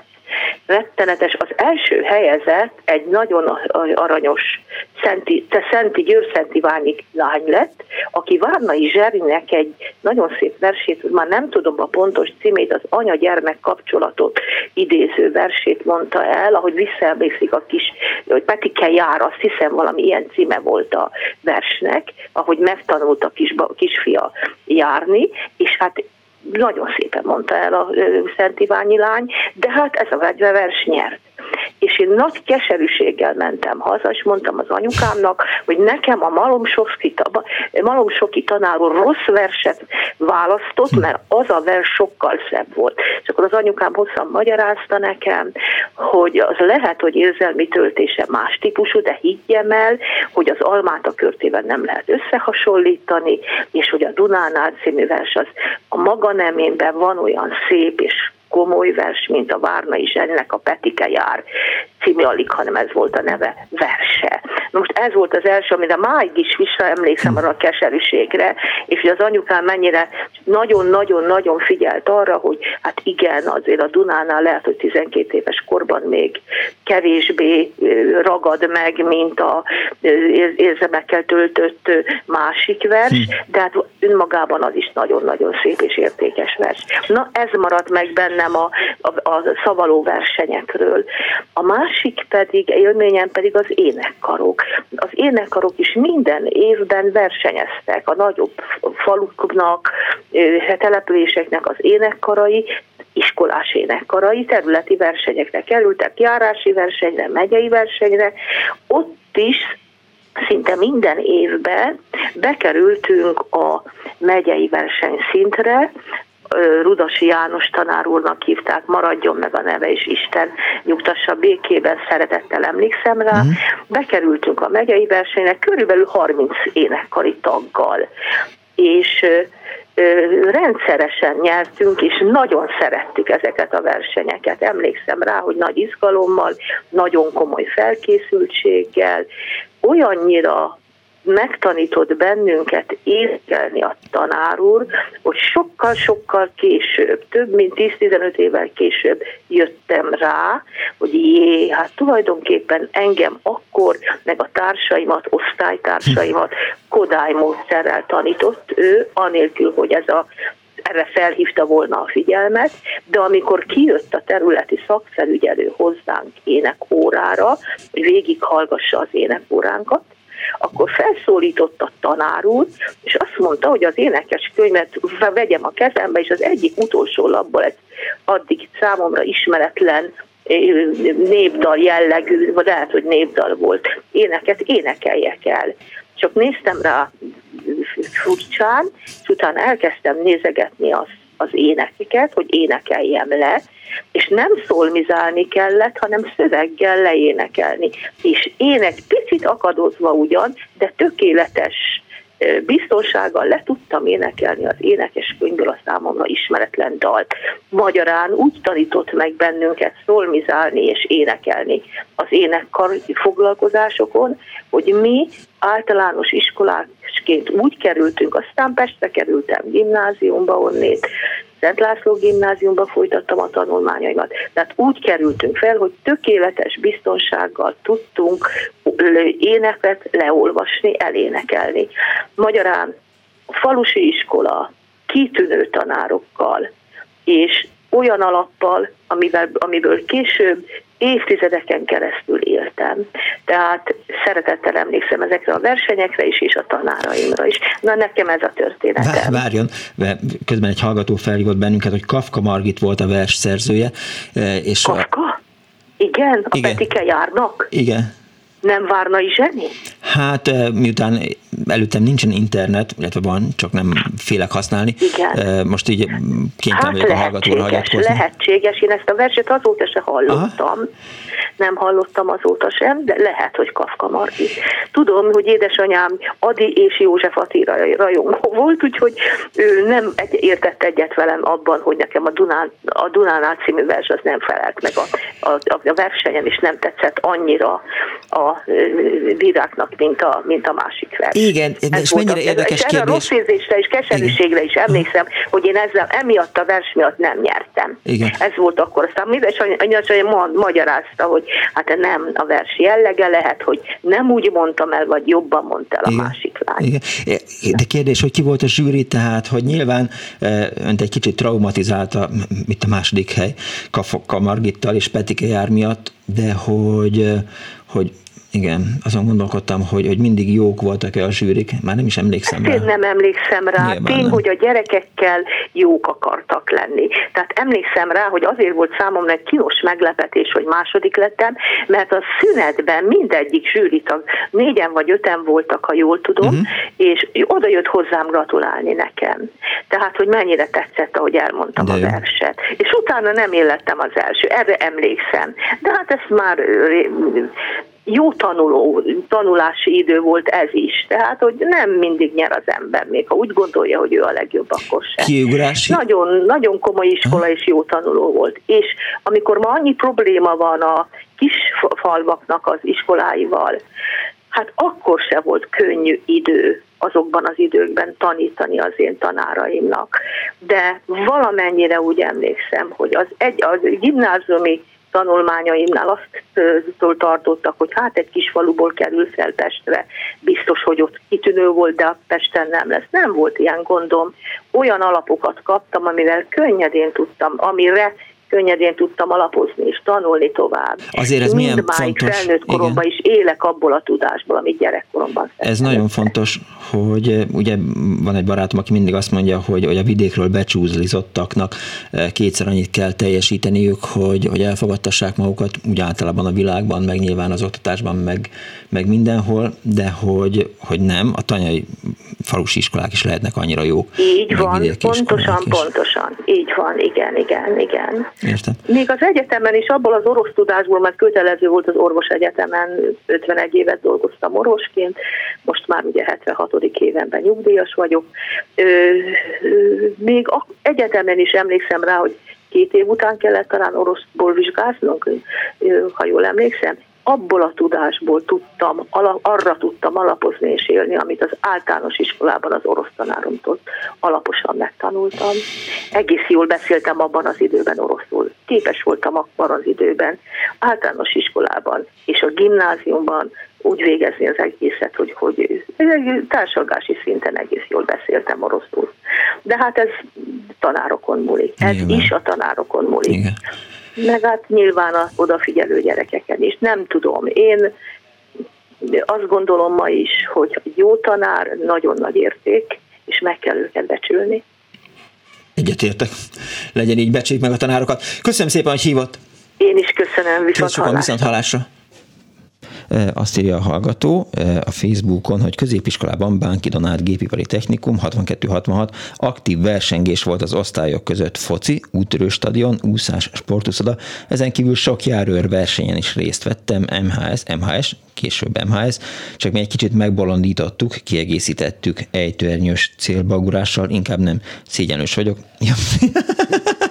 Jó, de most azért hülyeskedtem el, vagy rontottam el, mert behozta a tabletjét Árva Brigitte, és arról olvastam fel a kedves hallgatónak a mondatait, és aztán az meg arról szólt, hogy mindegy, tehát megpróbáltunk műsort szervezni. 24.06.953, mert a 24.07.953 iskolai versenyek versenyeznek ma az Annó Budapestben, illetve a hallgatók SMS-eiben 0630303953, azt írja Éva, hogy sajnálnám, ha más időpontra tennék a műsort, most legföljebb a Forma 1-jel ütközik, ami mellett hallgatható a rádió, én például 5:30-tól inkább már a tévét nézem.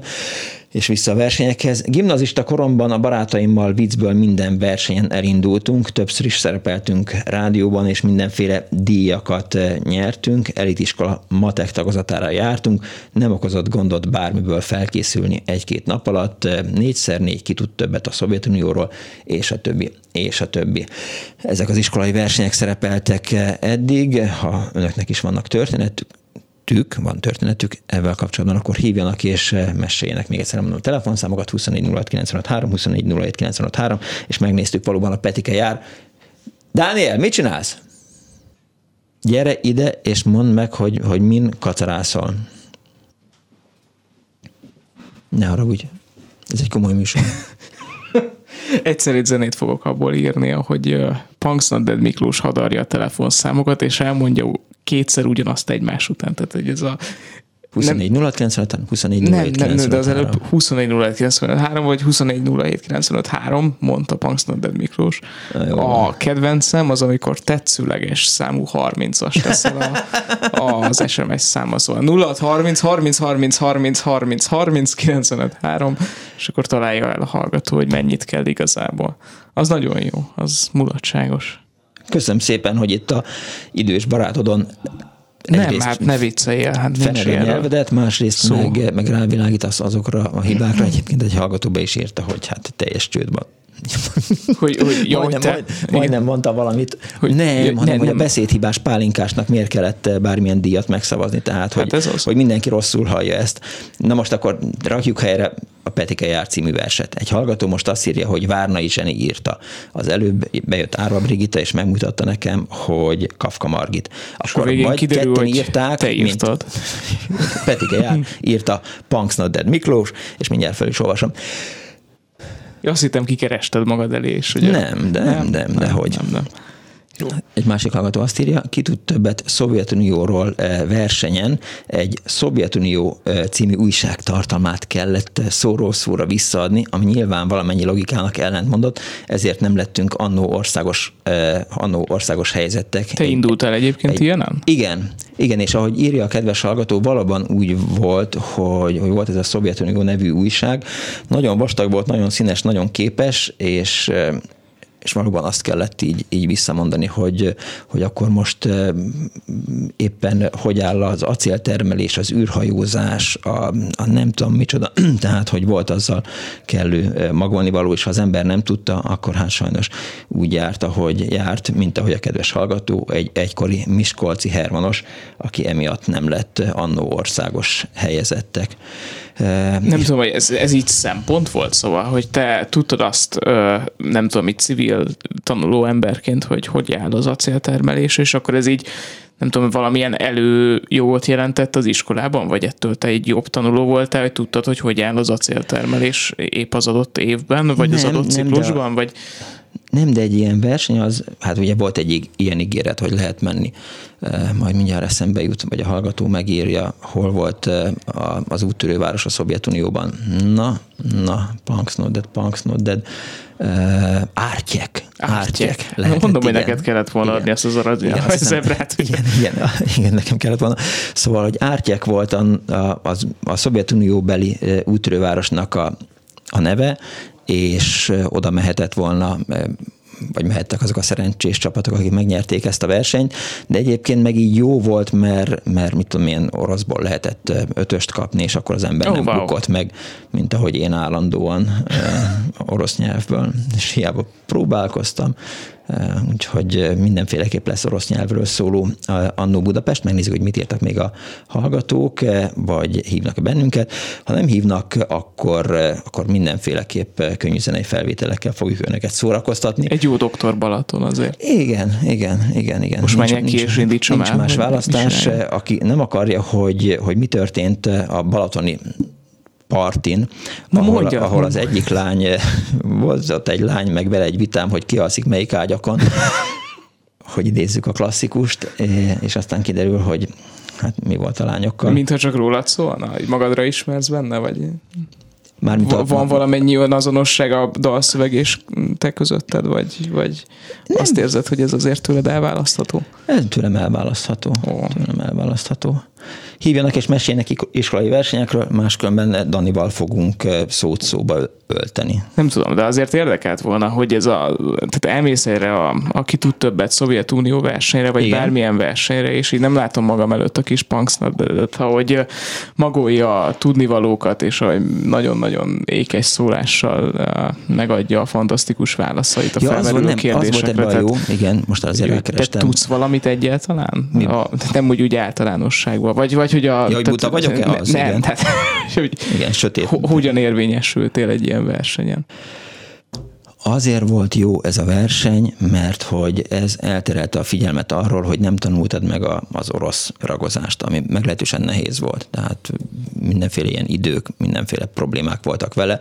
Tehát ha már kaptál egy ötöst, akkor a három egyeset mellett, amit egyébként összeszedtél ilyen röpdogákból. Azt meg, is egy óra alatt. Ebből, akkor ezt így megúsztad, mert hogy volt egy ötösöd, meg három egyesed, jó, akkor az pont kettes, és akkor megbuktál. Szóval azt írja a hallgató, hogy Várnai Zseni, nem, most az internet azt mondja, az arcanum.com, Kaffka Margit Petike jár, 50 költő összes verse, és így szerepel, de most megnézzük, hogy, mert az internet az olyan, hogy hajlamos hülyeséget beszélni, most megnézzük, hogy mi van azzal, amit a hallgató állít. Ha beírjuk azt, hogy Petike jár Várnai Zseni, akkor dob-e rá fel találatot az internet. Várnai Zseni. Milyen jó név, mi? Gondolkoztál rajta. Én is ilyet szeretnék. Kicsit ilyen estefemes, nem? Hogy... Igen. Nem, sajnos Várnai Zseni elbukta ezt a harcot, mert Kaffka Margit írta. Most hozott valamit. De nem hogy hozott valamit, hanem Árva Brigitte elhozta azt a kéziratot, amit Kaffka Margit lejegyzett, és Kaffka Margit aláírásával szerepel ez a vers. Jó, ezt helyre raktuk, akkor nincs ez a kérdés. A Google szerint Kaffka Margit írta 1903-ban. Igen, mi is erre jutottunk. Köszönjük szépen. Hát akkor most, ahogy szokták mondani, rádiósok, valami más. Mondjuk egy zene. Ja. Megjött a doktor a messzi Balatonról, milyen partit adtak, elkezdte. A cicámmal mentem, úgy voltunk ketten, nem ismertünk egy lelket sem, csak a házigazdát. Szép lány volt a szám, körbe vezetett, bemutatott. Az egyik fele részeg, a másik fele tépett, hamar meguntam a fejeket ott a házi buliban a Balatonon. Házi buliban a Balatonon, házi buliban a Balatonon. Házi buliban a Balatonon. Volt valami lány, meg azzal a vitám, hogy pikazzanak melyik ágyakon. A két személyes ágyat akarja magának, meg valaki másnak ráhagyom. Elfogyott az ital, a mulat se kihal, a cicámat aludni letettem. Hát nem maradt más villanyoltás, de nem volt álom a szememben. A házi buliban a Balatonon, házi buliban a Balatonon, házi buliban a Balatonon. Házi buliban a Balatonon. Úgy volt az ágyam, hogy heten vagy hányan aludtunk ott egy helyen. A lábamnál fekvő ágyon meg kettő, a lány, aki kérte, hogy ez legyen. És a másik meg épp az iménti szép házigazdánk a szendele áll. Hajnali három, nem jön az álom, kettejükre sem, de nem ám elő. Leszbikusok, jajjajjajja, leszbikusok, leszbikusok, jajjajjajja, leszbikusok. Leszbikusok, jajjajjajja, leszbikusok, mert ők leszbikusok.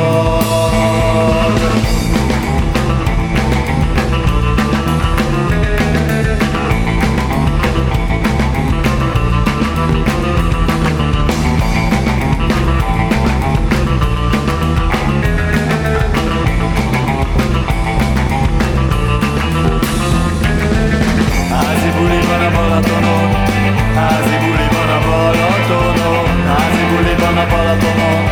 házi buliban a Balatonon, házi buliban a Balatonon, házi buliban a Balatonon, házi buliban a Balatonon,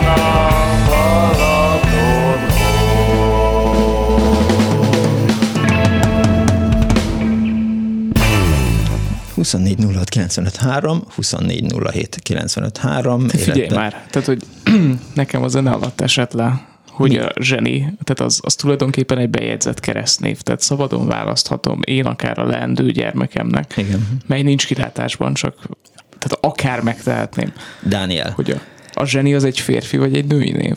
Dániel, az a baj, hogy ezt nem tudtad, hogy a Zseni az egy név egyébként. Tehát de tényleg nem. Tehát, hogy tudod, hogy vannak ilyen fekete foltok az én műveltségemben. Francia görög eredetű női név, ha már így kérdezett tőlem, és mert így tényleg a Dani rácsodálkozott arra, hogy azt hitte, hogy Várnainak a jelzője az, hogy Zseni, és nem a neve. Szóval, hogy... Akkor így az a kérdésem, hogy a kifejezés, vagy tehát a minősítés, hogy Zseni valaki, akkor az semmilyen összefüggésben nincs azzal, mint a névvel, hogy Zseni.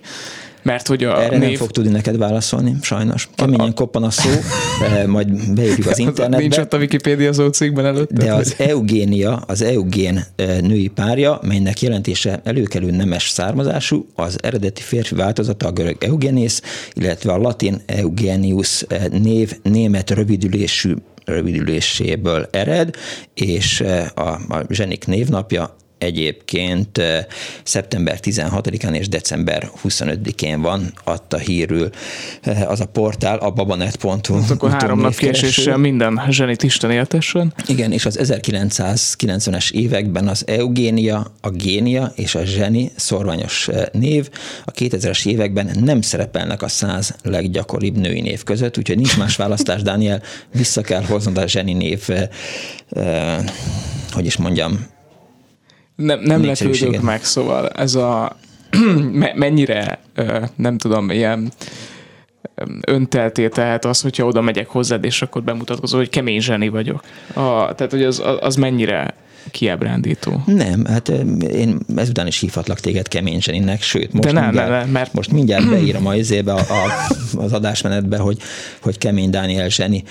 Azt írja a hallgató, hogy Várnai Zseni a Ne lőj fiam, mert én is ott leszek című verset írta, amit állítólag a fia kiírt a szoba ajtajára, ha hölgy vendéget fogadott. Egy másik hallgató azt írja, az orosz ragozás halálközeli élmény volt Radnóti Gimi incenéni, Rettegett Ivánnak is hívtuk, kőkemény tanár volt, hihetetlen karakteres humorral, egyszer imádtam és gyűlöltem, ahogy gyűlöltem egy gyűrűt.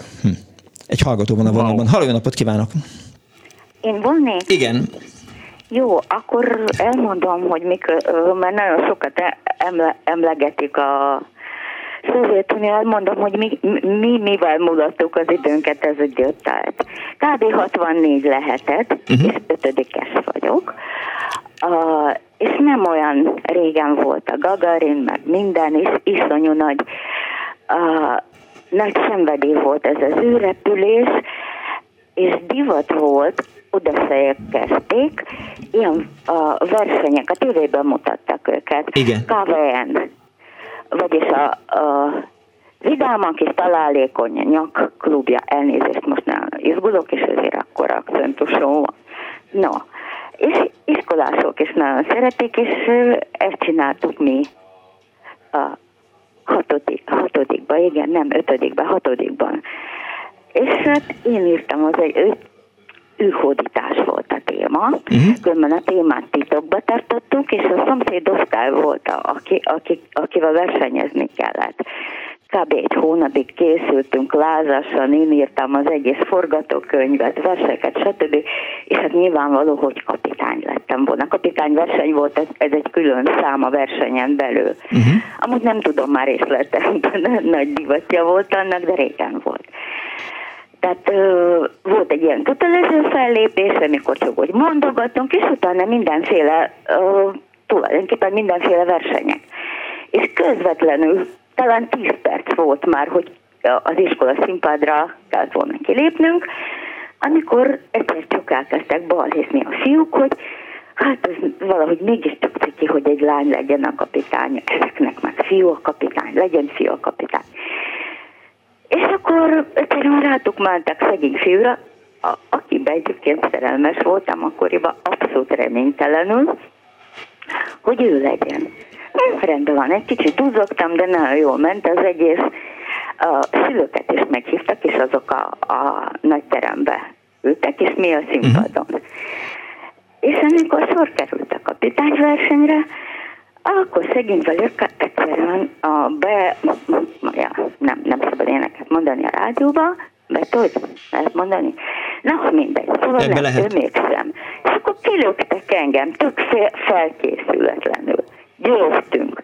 Iszonyú hurrá volt, fiúk dobáltak engem a plafonig, szóval győzött az igazság, győztünk mi, és aztán a szomszéd néni bepanaszolta az anyukámnak, hogy illetve elmesélte, hogy jók voltak a gyerekek, minden.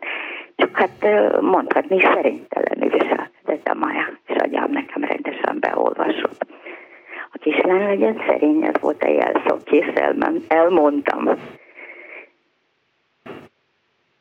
Ha-ho! Halló, itt vagyok, hallgatom. Van ott valaki? Tudod? Igen, nem, hallgatom. Igyekeztem gyorsan ledarálni az egészet, úgyhogy elmondtam nagyjából, már lassan edzem magamat ahhoz, hogy gyorsan elmondjam. És mi lett a vége? Hát mondom, hogy győztünk.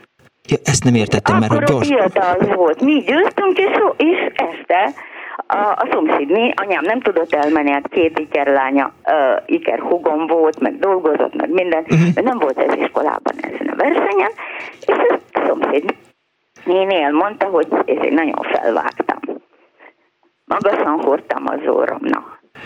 Hát, tehát két ilyen keserűség volt a diadalban. Uh-huh. Az egyik az, hogy először majdnem lefújtak a kapitányságomat, aztán mégis, aha, aztán győztünk, aztán meg ezt. Tulajdonképpen elmondtam az egészet. Ja, egy ilyen megjegyzés. Nagyon furán recseg a telefon. Sokkal lazább időt fogtunk ki mi ugyanabban az időben. Ma maga az, hogy itt nekem mindenki elmondta, sorolta vagy, és ücsitélnyitod a kladul van, soha ilyesmi nem létezett. Mi néven szorítottunk a tanárainkat, aha, és nem kellett jelentenünk. Talán ez nem akkora nagy korszak volt, pont olvadásnak hívják, de nagyon laza és csibész idők voltak. Értem. És nem volt ez a poraszos fegyelem. Köszönöm szépen, hogy hívott. Nem, szívesen. Készülöm. Nagyon volt egy kis recsegés a telefonban, azért elnézést kérünk. Akkor nem maradt a poénom? Nem. Na mindegy, akkor nem volt szerencsém. Viszont hallásra. Kész csak, viszont hallásra. De hogy maradtam le a poénról. Igen, Várnai Zseni katona fiamnak. Egy másik hallgató van a vonalban. Halló? Kész csak. Én vagyok. Igen. Letenyei Etelka vagyok, a világ végéről. A versenyekkel kapcsolatban az én 4 tanítványom 1993-ban időszámításunk előtt megnyerte a Szovjetunióról. Ki tud többet vetélkedőt? Hányban? 1993-ban. Nagyon rég. Várjon, Etelka, kikapcsolnál a háttérben a rádiót, mert egy kicsit belehaladsz. Igen, egy pillanat. Igen, hát vagy kijövök, vagy nem tudom. Uh-huh. Igen. Én közben rákerestem egyébként, a Ki tud többet Szovjetunióról első adás az 1962. április 21-én volt, és aztán a televíziós vetélkedőket Antal Imre és Déri János is vezette, és az utolsó műsorvezetője pedig Kertész Zsuzsa. Igen, Déri János volt a döntőbe a mi műsorvezetőnk. Ja, hát ő volt.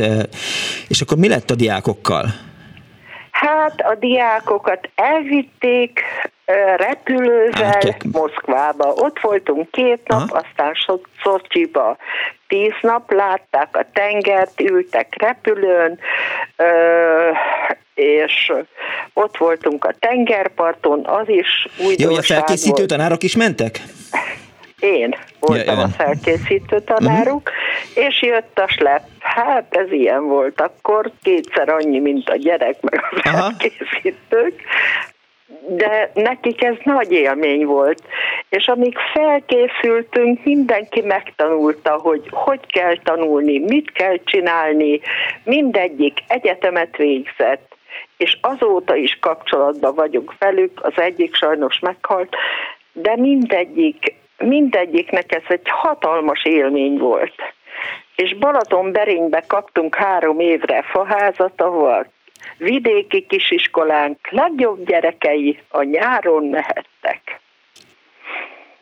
És tényleg az volt, amit egyébként a hallgató írt, hogy ebből a Szovjetunió című, hát már nem emlékszem, hogy heti lap volt, vagy havonta megjelenő magazin. Ebből az újságból ezt mind-mind meg kellett tanulniuk. Kollégisták voltak, és egy vidéki kisbéri kislány, aki nálunk, mint a családtag, úgy jöttek, uh-huh, hogy ott küzdöttünk ezekkel az újságokkal, feladatlapokat csináltam nekik, és megnyerték a helyit, a megyeit, a területit, a mit tudom én mit. Sok sorozat volt. Élvezték, és ez úgy... Élvezték a diákok? Igen. Úgy maradt ránk, hogy ez kötelező volt. Minden osztályból egy csapat fognak indulni. Uh-huh. És akkor azt mondták nekem a gyerekek, bementem, hogy kell 4 ember, aki megy. Azt mondták, hogy ilyen hülyeségre hova menjenek, rájuk csuktam az ajtót, döntsetek el, ki lesz a 4, és akkor jöttek Teredi Gabi, és azt mondta, jó van, akkor elmegyünk, de megnyerjük, és megnyerték. Hát ilyen volt, és csodás élményeket szereztek.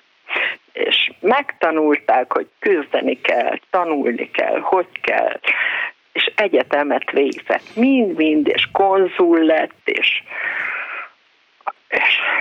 és nagyon azóta is mind-mind, mint a családtagok olyanok. Mert... Visszaemlékszik egyébként az országos döntőre?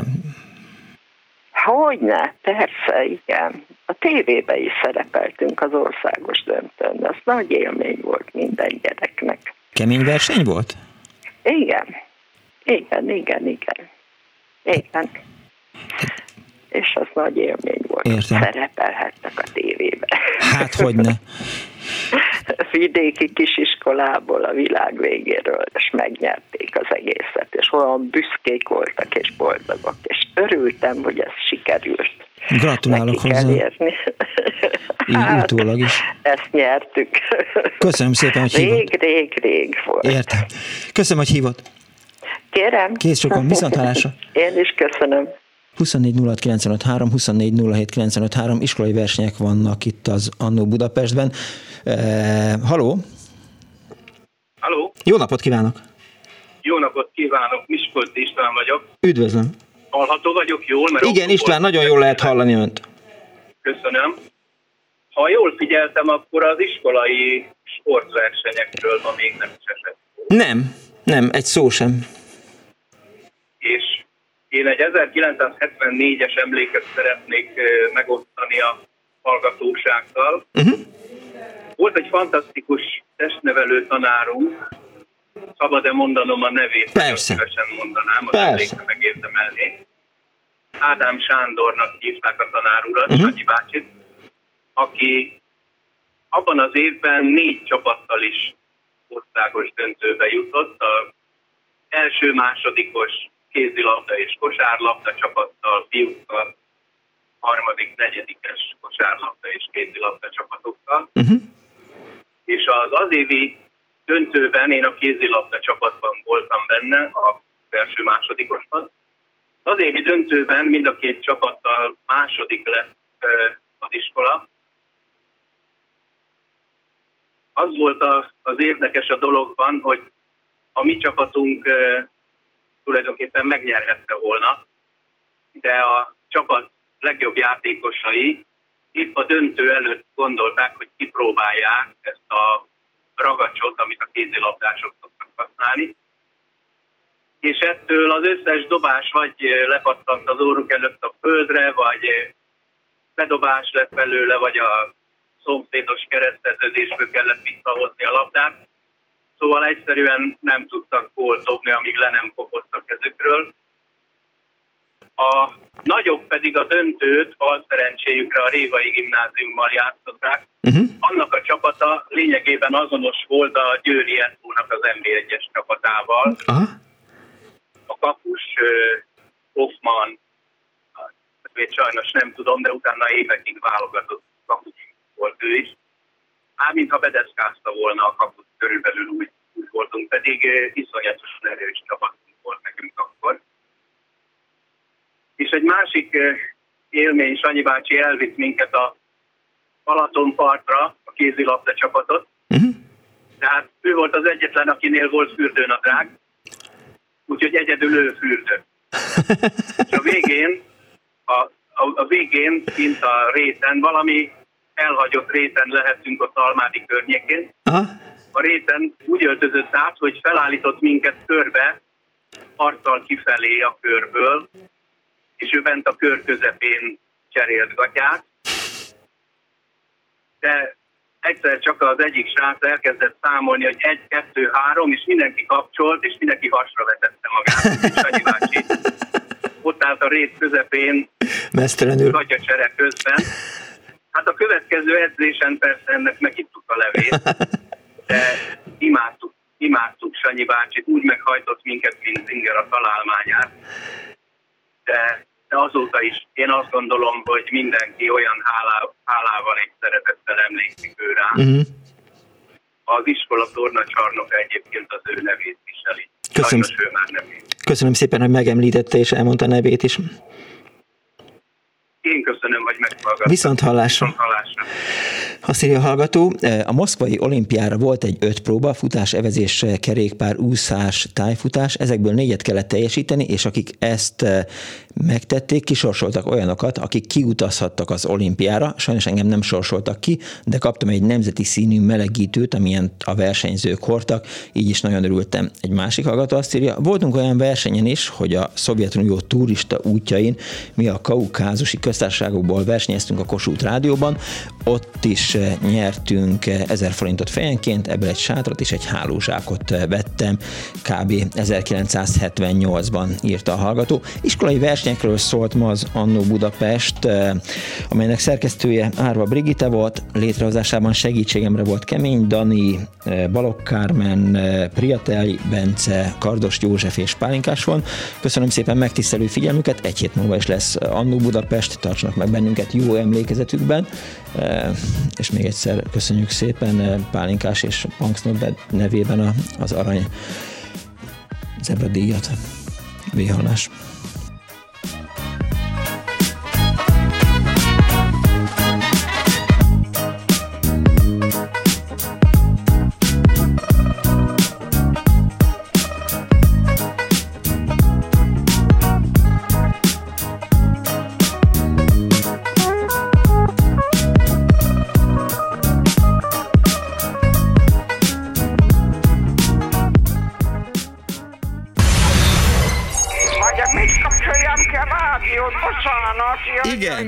Igen. Elnézést! Jó napot kívánok!